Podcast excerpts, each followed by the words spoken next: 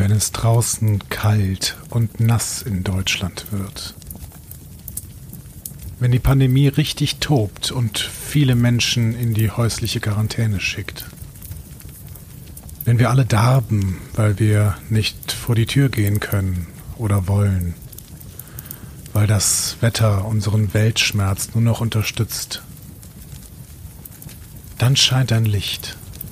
Im Dunkeln dann gibt es Podcasts, die euch abholen, mit denen ihr euch ans warme Kaminfeuer setzen könnt, in denen ihr versinken könnt und in denen euch vertraute Stimmen mitnehmen, um Gedankenreisen zu unternehmen.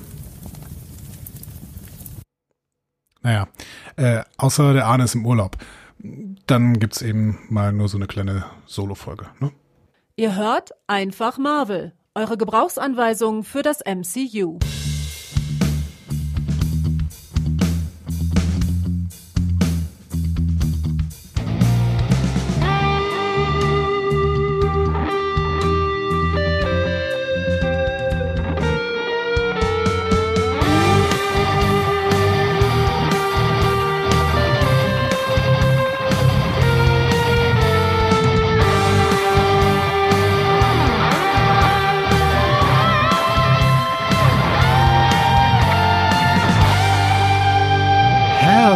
Herzlich, herzlich, herzlich, willkommen zu Einfach Marvel, eurer Gebrauchsanweisung für das Marvel Cinematic Universe. An der Gebrauchsanweisung ist heute überhaupt niemand. Denn äh, ich bin ja eigentlich der, der diese Gebrauchsanweisung braucht, aber ähm, heute bedient sie niemand. Das ist äh, sehr, sehr schade. Aber man muss es mal sofort sagen, ich habe so ein bisschen, ich habe so ein bisschen Häme über den Ahne verschüttet. Der Ahne, der sich jetzt mal hier seinen Jahresurlaub verdient habt und natürlich diesen Jahresurlaub ähm, irgendwo in Kenia an der Küste verbringt, wo jetzt nicht das beste Internet ist. Also im, er muss teilweise, um irgendwie mit dem Handy Empfang zu haben, muss er irgendwie äh, auf so Steine an der Küste laufen und dann sein Handy ganz, ganz hoch in die äh, Luft strecken und äh, keine Ahnung, so, so, ein paar Tänze äh, vollbringen oder sowas. Naja, auf jeden Fall ist es, äh, es sei ihm vergönnt, dass er jetzt einfach mal Urlaub macht und äh, dementsprechend keine weitere Folge einfach Marvel aufnehmen kann. Das heißt jetzt auch, dass ich hier wieder alleine sitze. Aber ähm, eigentlich, eigentlich müsste man mal irgendwie so eine Call-In-Show machen, dass jetzt einfach Leute anrufen könnten, dass ich jetzt einfach mit Leuten äh, reden könnte. Das muss man doch, das muss doch technisch möglich sein. Leute, das kriegen wir doch irgendwie hin demnächst mal. Ähm, jetzt heute ist es nicht so. Ich bin ganz alleine, aber ähm, der liebe Arne ist natürlich es ist immer so, ne? Der bereitet alles vor, das ist perfekt. Und er hat mir hier so ein Skript hingebastelt. Ne? Da steht auch, da steht sogar so am Anfang, ähm, Begrüßung bitte und sag bitte, dass du allein bist. Aber dass du wieder gesund bist, hat er mir hingeschrieben. Ja, muss ich an dieser Stelle sagen, ähm, mich hat das tatsächlich äh, in den letzten anderthalb Wochen ziemlich dahin gerafft. Es war äh, tatsächlich nicht diese Krankheit, von der immer alle reden, sondern es war ähm, irgendwas anderes. Ich weiß es nicht genau. Aber es ist, äh, ich weiß nicht, ob ihr schon mal das Gefühl gehabt habt, dass ihr wirklich irgendwo gelegen habt und gar nichts mehr konntet. Also ich, ähm, ich musste mich beispielsweise krank melden bei meiner Arbeitsstelle und habe knapp eine Stunde gebraucht, um diese Telefonnummer zu wählen. Also so mies ging es mir wirklich. Dementsprechend äh, habe ich auch zum ersten Mal seit ähm, seit fünf Jahren, seit ich hier Podcasts mache, habe ich tatsächlich mal Podcast-Aufnahmen abgesagt. Äh, das ist mir bis jetzt noch nie passiert. Daran könnt ihr quasi ermessen, wie schlecht es mir ging. So, aber über diese Zeit möchten wir überhaupt nicht mehr reden. Ich habe das Ganze überstanden. Ähm, aber wie gesagt, es ist leider wieder nicht die Folge, die sich so viele erhofft hatten. Es ist nicht die Infinity War Folge. Wir werden noch ganz, ganz viel über Infinity War reden. Ich habe mir da auch sehr, sehr viel rausgeschrieben und muss jetzt irgendwie gucken, dass ich in dieser Folge das nicht alles erzähle, denn ähm, ja, ich will ja überhaupt noch nicht Andeutungen machen, wie mir dieser Film überhaupt gefallen hat. Ähm, und äh, ja, deswegen, da muss ich mich sehr zusammenreißen in dieser Folge, denn äh, natürlich habe ich diesen Film schon gesehen. Stattdessen machen wir jetzt was ganz Verrücktes. Wir kehren nämlich diese gesamte äh, einfach Marvel-Logik, die wir normalerweise haben, kehren wir um. Und heute mache ich jetzt ein Marvel-Mezzo. Also quasi in der letzten regulären Marvel, äh, einfach Marvel-Folge, gab es ja auch schon Marvel Mezzo und jetzt gibt es das nächste Marvel Mezzo zu dem Film Der Ameisenmann und die Wespe. Ähm, Ant-Man and the Wasp. Und ähm, Anna hat mir gesagt im Vorfeld, dass ich dieses Marvel Mezzo irgendwie machen kann. Weil das irgendwie nicht im direkten Zusammenhang mit dem Avengers-Film steht oder sowas. Habe ich da nicht ganz verstanden. Aber es steht bestimmt irgendwie in diesem Skript drin, was ich dann im Endeffekt ähm, jetzt hier machen soll. Jetzt steht hier die Frage, welche Folgennummer hat die Folge heute dann eigentlich? Ja, das ist ein bisschen schwierig. Ne? Also die letzte Folge hieß, glaube ich, 18,7. Nachdem wir 18,5 hier hatten mit Marvel Mezzo, war 18,7 das, was Arne beim letzten Mal gemacht hat. Ich würde jetzt sagen, äh, um die 88 zu vermeiden, nennen wir die einfach 18,9. 18,9 ähm, die, das ist die Folge 18,9, ihr habt das schon im Titel gelesen. Ähm, und ähm, ja, wie die jetzt wirklich heißt, das werden wir uns noch ähm, während dieser kleinen Aufzeichnung, die wir jetzt hier machen, werden wir uns das noch gemeinsam überlegen. Ähm, also ich fühle mich so ein bisschen inspiriert immer von euch. Ich weiß ja, dass ihr gerade zuhört und das freut mich total. Und es, äh, wirklich, die HörerInnenzahlen sind so gut wie nie zuvor. Ich weiß gar nicht warum. Wir sollten demnächst einfach immer nur noch Pause machen und keine regulären Folgen mehr raushauen. Alles wird besser dadurch. Also für uns. Für euch natürlich nicht. Ähm, und äh, ich verspreche auch hoch und heilig, wir werden die Infinity War Folge sehr, sehr bald angehen. Ich weiß allerdings gar nicht, wie, wie lang Arne im Urlaub ist. Aber hey, wenn Arne nächste Woche auch noch im Urlaub sein sollte, dann lade ich mir irgendwelche Gäst, äh, Gäste oder GästInnen vor allen Dingen ein. Äh, schauen wir mal irgendwie, ähm, wer dann da zur Verfügung steht. Ähm, so. Mit der kommenden Infinity War Folge steigen wir dann wieder in richtig einfach Marvel ein. Bis dahin, das ist so ein bisschen so ein bisschen Mix, ne? So. Dann äh, werden wir auf jeden Fall zwei Filmbesprechungsfolgen am Stück machen, wenn das denn ja alles wieder regulär läuft. Ähm, ja, so. Dementsprechend, wir sprechen über Ant-Man and the Wasp. Ich muss mich mal so ein bisschen entlanghangeln, was Anne hier aufgeschrieben hat. Ähm, Entschuldigung, es, ich muss ein bisschen lachen, weil es sind Regieanweisungen dabei. Er sagt, ich soll das mit viel Pathos vortragen. Okay, ich, ich könnte auch dieses Kaminfeuer einfach wieder anmachen, das aus dem Intro. Ich weiß, es ist, unterstützt nicht den Pathos. Aber Moment mal, ich hatte doch so für die Infinity Gala hatte ich doch so Pathos-Musik. Die hole ich mir jetzt einfach. Moment, Moment. Das ist, das ist doch richtig einfach. Ähm, das ist alles Work in Progress hier. Das ist auch so ein bisschen ein Werkstatt-Podcast, den wir hier machen. Ähm, aber äh, das seid ihr ja gewohnt. Und ähm, findet das bestimmt auch nicht so schlimm. So, äh, so, ich hole mir jetzt ähm, die, die Töne, ne? also so, so läuft das. Ne? Man, man bastelt sich hier dann immer so ein, ein Tonpad zusammen mit allen Tönen, die man für die einzelnen Folgen braucht. Und was ich jetzt mache, ist, ich hole mir die Töne von unserer Infinity Gala. Ähm, denn da ist ja dann diese epische Musik dabei, sodass ihr auch wirklich in Stimmung gebracht werdet, wenn ich jetzt gleich hier diesen Text vortrage, den äh, Arne hier haben möchte. So, seid ihr bereit? Seid ihr bereit für epische Gala-Musik? Okay. Ich habe zwei Minuten 18. Mal gucken, ob ich das schaffe. Es geht los. Oh Gott, das, das war viel zu laut. Auch das ist Work in Progress. Wir müssen es noch ein bisschen leiser machen hier. So, okay, gut. Also nochmal. Wir sind beim dritten Film im Jahr 2018 und ehrlicherweise einem Film, der es extrem schwer hatte. Musste dieser 20. Film des MCU doch nur wenige Monate nach Infinity War ran. Ist immer noch zu laut, ne? Moment. So. Konnte er damit nicht einfach nur verlieren? Auf jeden Fall sehen wir viele alte, bekannte Gesichter wieder. Rund um Scott Lang, eine Figur, die ja nicht Teil von Infinity War war. Könnte dies in diesem Film eventuell näher beleuchtet werden? Fakt 1. Dieser Film spielt zeitlich fast ausschließlich vor den Ereignissen, denen wir in, fin in Infinity War beiwohnen durften. Fakt 2. Dies ist der erste MCU-Film mit einer weiblichen Superheldin im Titel. Und somit spielt Evangeline Lilly gleichberechtigt neben Paul Rudd eine Hauptrolle. Fakt 3. Sei bereit für die Quantenebene oder wie es im Englischen so schön heißt, Quantum Real. Kehren wir also zurück ins beschauliche San Francisco, zurück in die mal klitzekleine, mal extrem große Welt von Hank Pym und Co. Zurück zum sympathischen Geschichtenerzähler aller Zeiten, Lewis. Zurück zu Ant-Man and the Wasp.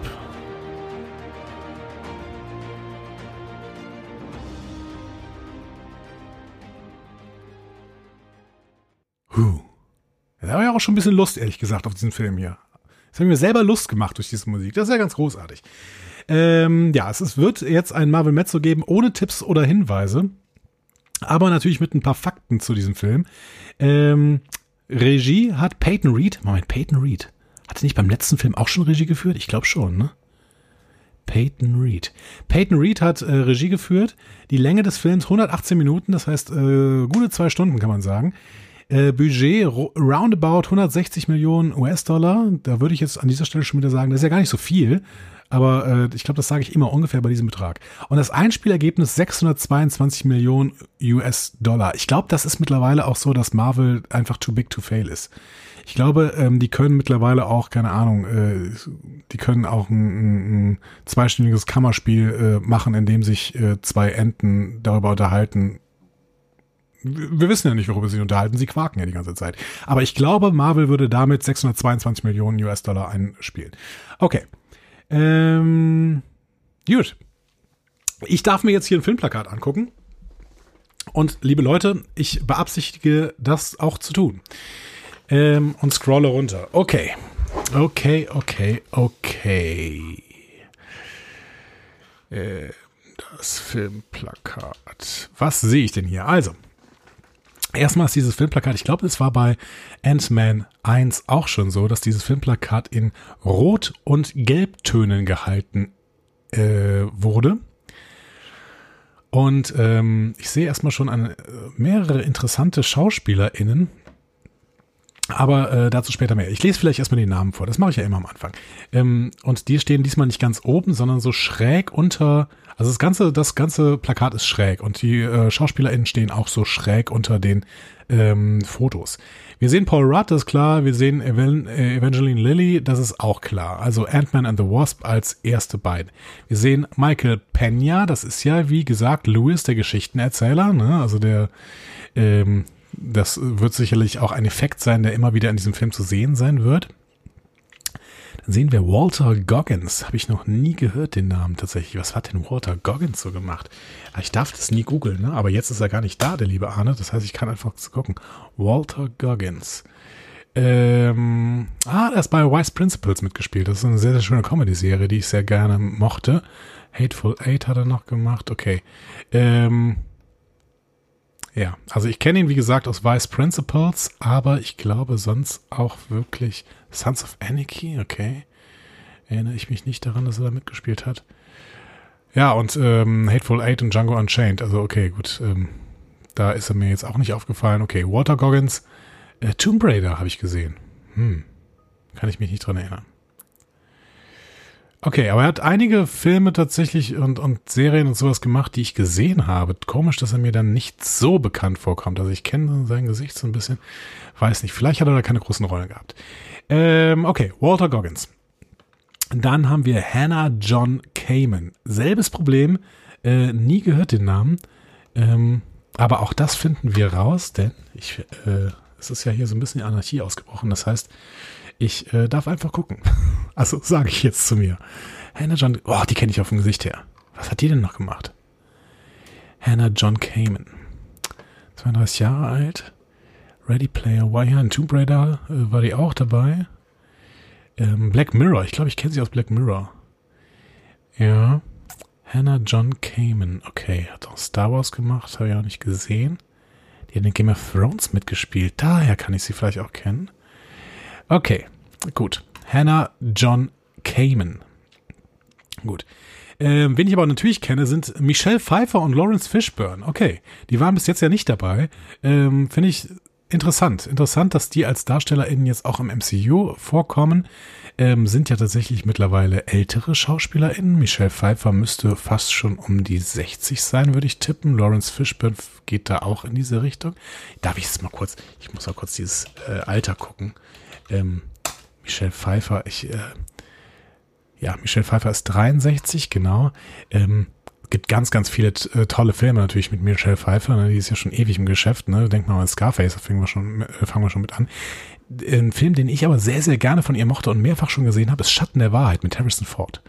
Also es ist so ein, so ein Psychothriller, ähm, den man sich wirklich sehr, sehr gut angucken kann. Da ist auch so ein bisschen mysteriös, ähm, mysteriöse Vibes dabei. Man kann immer so ein bisschen überlegen, gibt es da ähm, gibt es irgendwas Übersinnliches in äh, oder nicht? So, und das, äh, das, dieses, äh, dieses Suspension, dieses, dieses Gefühl, das macht Schatten der Wahrheit richtig, richtig gut. Also ich kann nur empfehlen, euch diesen Film anzugucken, ist von 2000. Ich habe den bestimmt äh, vier, fünf Mal gesehen und er funktioniert auch beim, beim fünften Mal immer noch gut.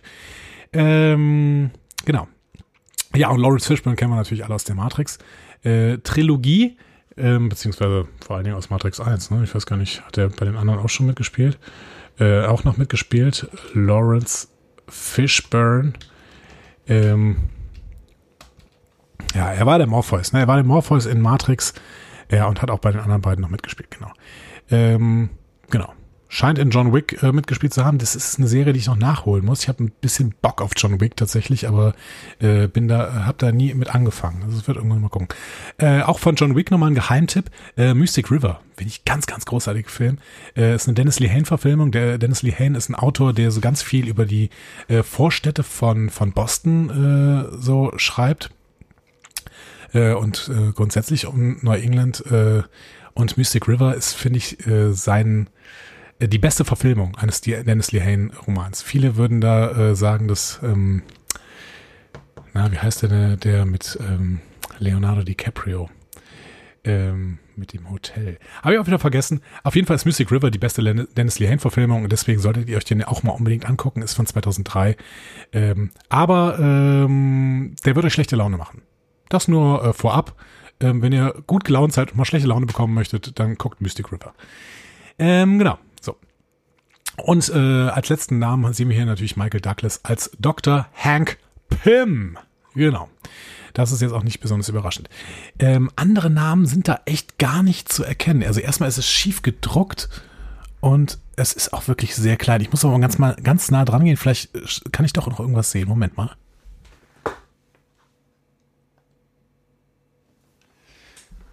Nee, definitiv zu klein. Keine Chance, da irgendwas zu sehen. Äh, okay, wir sehen auch Hannah John Kamen, die ist äh, im unteren Bereich dieses, äh, dieses Plakats. Und ähm, sie scheint auch irgendwie so eine, so eine Art Kämpferin zu sein, vielleicht auch eine Art Superheldin oder Superbösewichtin, wenn es sowas gibt. Doch, warum soll es sowas nicht geben? Ne? Genau, es gab ja zum Beispiel auch Healer von Kate Blanket. Äh, Blanch Blanchett? Blan Blanket? Hm? Äh, genau, in Tor äh, Ragnarok. Ähm, Hannah John Kamen spielt hier ja eine, eine Kämpferin offensichtlich. Äh, die hat auch ihre Hand zu so einem Kampfgriff irgendwie aufgezogen. Ähm, Walter Goggins steht im Hintergrund und hat so einen Anzug an. Der scheint irgendwie mehr so ein Typ, typ zu sein, der die Fäden zieht. So. Und ähm, ja, Lawrence Fishburne äh, hat auch relativ normale Klamotten an, sieht so ein bisschen, ähm, ja, bisschen älter aus, als er, glaube ich, eigentlich ist, aber vielleicht liegt das auch an dem weißen Bart, den er mittlerweile trägt.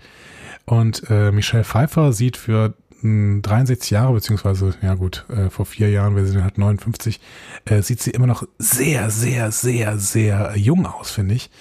Ähm, und hat äh, da auch, glaube ich, irgendein, ähm, ein Superheldenkostüm oder sowas an. Also auf jeden Fall sieht das so aus, als hätte sie Metall rund um den Hals.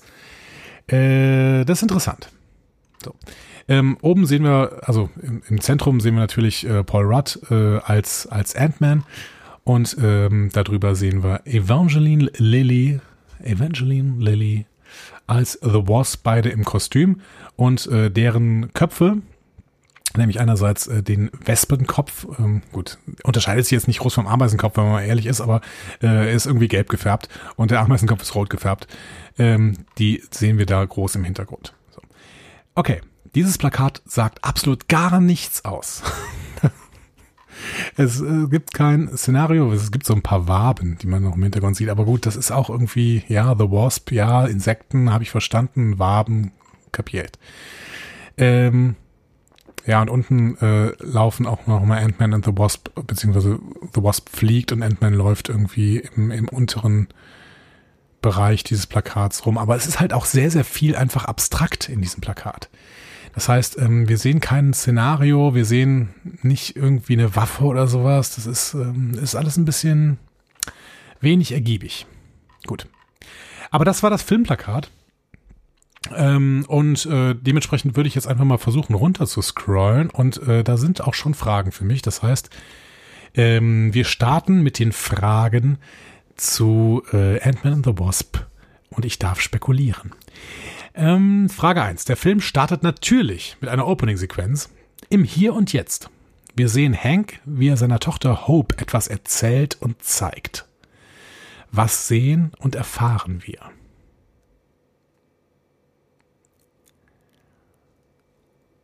Die Opening-Sequenz von Ant-Man and the Wasp zeigt Hank Pym, wie er seiner Tochter zeigt,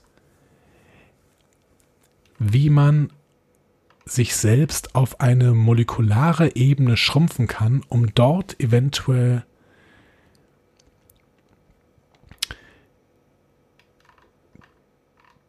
Janet Van Dyne, nämlich Mama Pim, beziehungsweise die Mutter von Hope, wiederzufinden. Denn Hank hat äh, dadurch, dass äh, Ant-Man im vergangenen Film auf molekularer Ebene war und danach wieder zurückgekehrt ist, die Hoffnung geschöpft, dass auf dieser molekularen Ebene eventuell noch äh, Janet Van Dyne zu finden ist. So. Äh, dementsprechend ist diese Opening-Sequenz natürlich auch mit Action verbunden, weil wir auch sehen, wie ähm, Hope als äh, Wasp auf molekulare Ebene verkleinert wird und dann nachher wiederkommt. So. Damit erfahren wir auch, dass das ähm, eine Technik ist, die immer mehr ausgereift wird und die in diesem Film genutzt werden kann. So.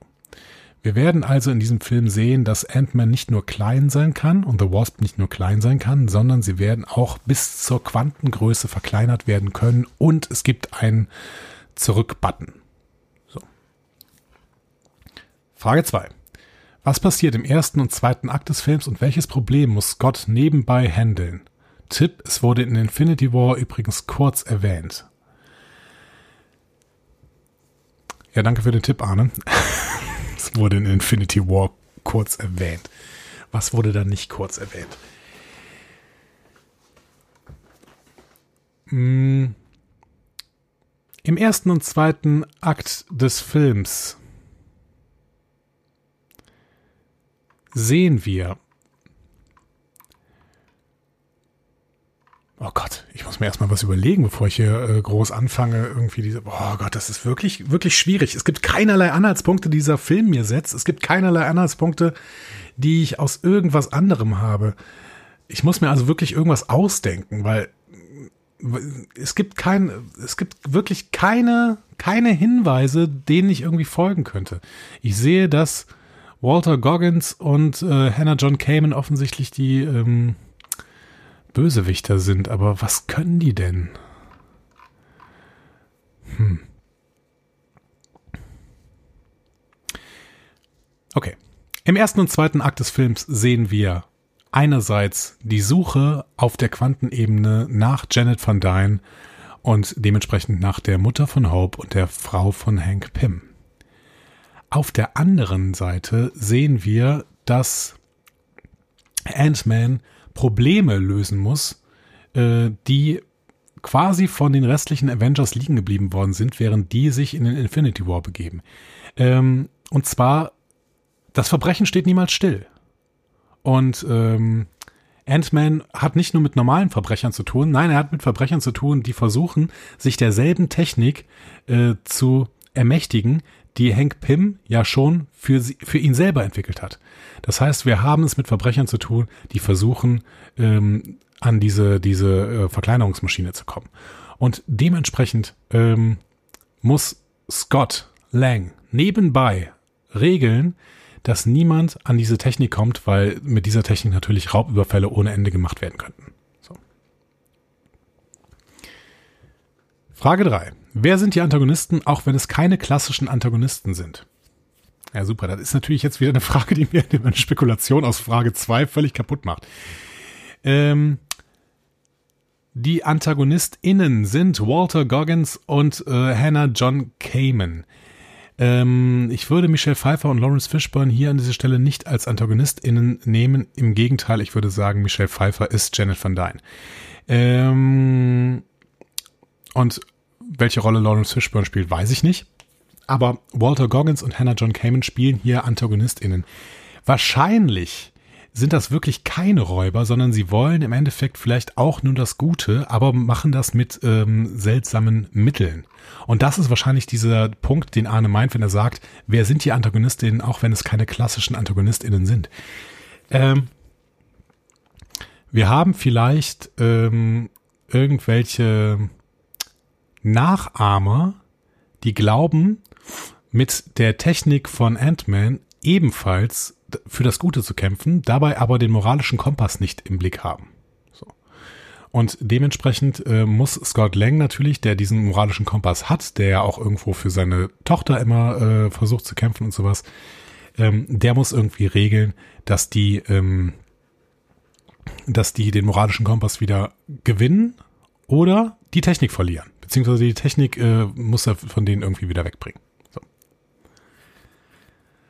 Was passiert im finalen dritten Akt des Films? Im dritten Akt findet Scott, beziehungsweise finden äh, Scott und Hope Janet Van Dyne im, äh, auf der Quantenebene ähm, von irgendwas. Es ist eigentlich völlig egal, auf welcher Quantenebene sie die finden, aber sie finden auf jeden Fall Janet Van Dyne.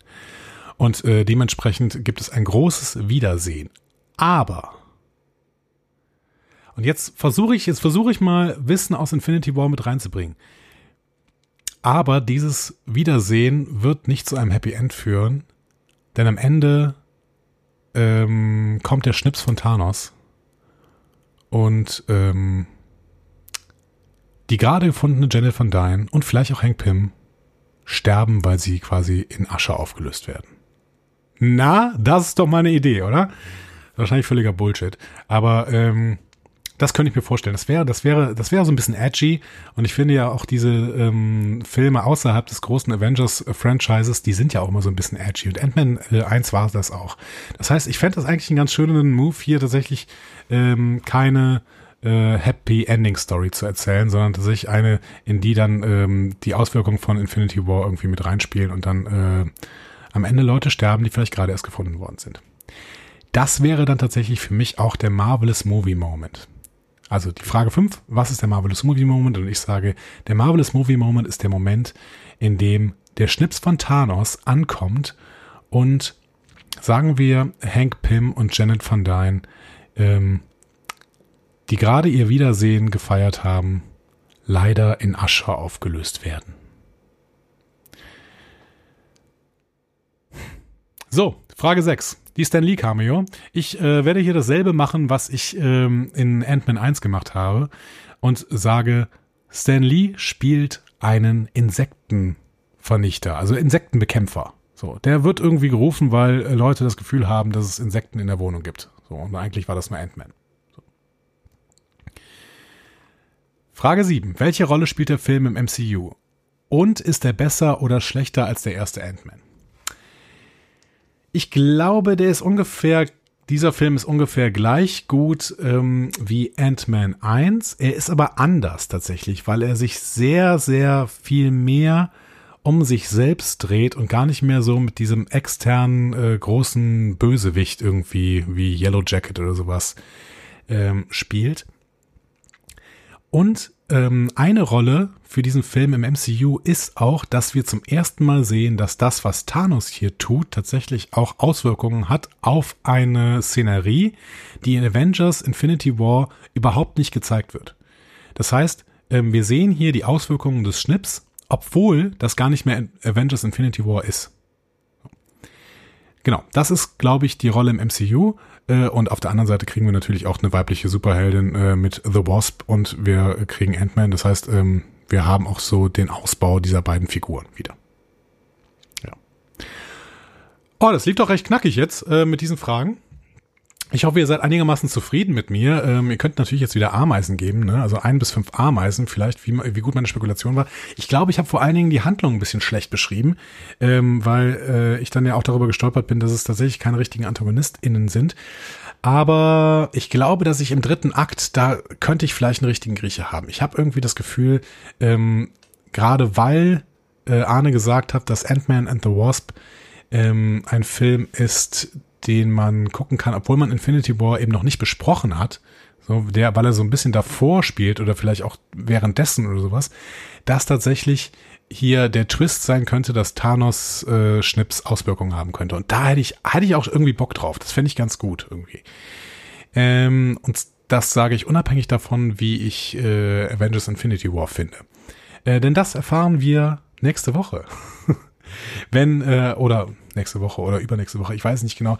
Ich weiß, wie gesagt, nicht, wie, wie lange Arne im Urlaub ist. Aber wenn Arne und ich wieder zusammen aufnehmen können, dann nehmen wir sofort Infinity War auf. Und jetzt gönnen wir ihm mal diesen wunderschönen Urlaub. Jetzt gönnen wir ihm mal, dass er mit einem Cocktail am Strand liegen kann und mal tatsächlich Podcast Podcast sein lassen kann und äh, tatsächlich genießt, dass ähm, er gerade wirklich Urlaub machen kann.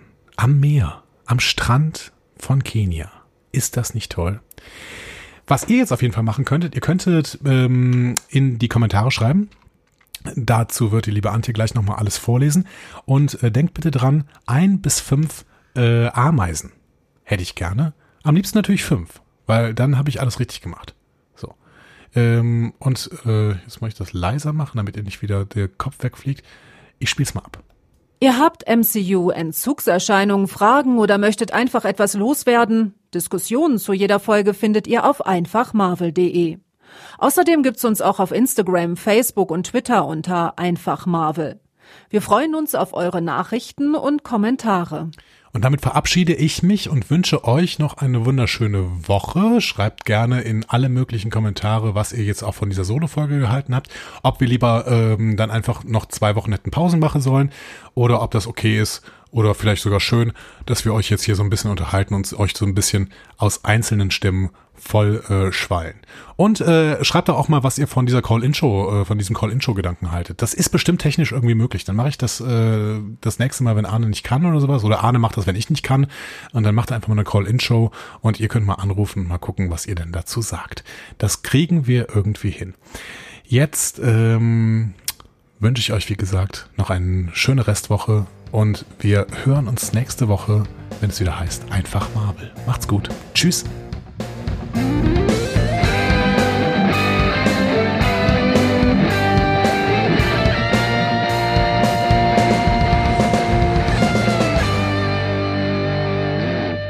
Die Heldenreise geht weiter. Mehr Folgen zum Marvel Cinematic Universe findet ihr auf einfachmarvel.de oder überall, wo es Podcasts gibt.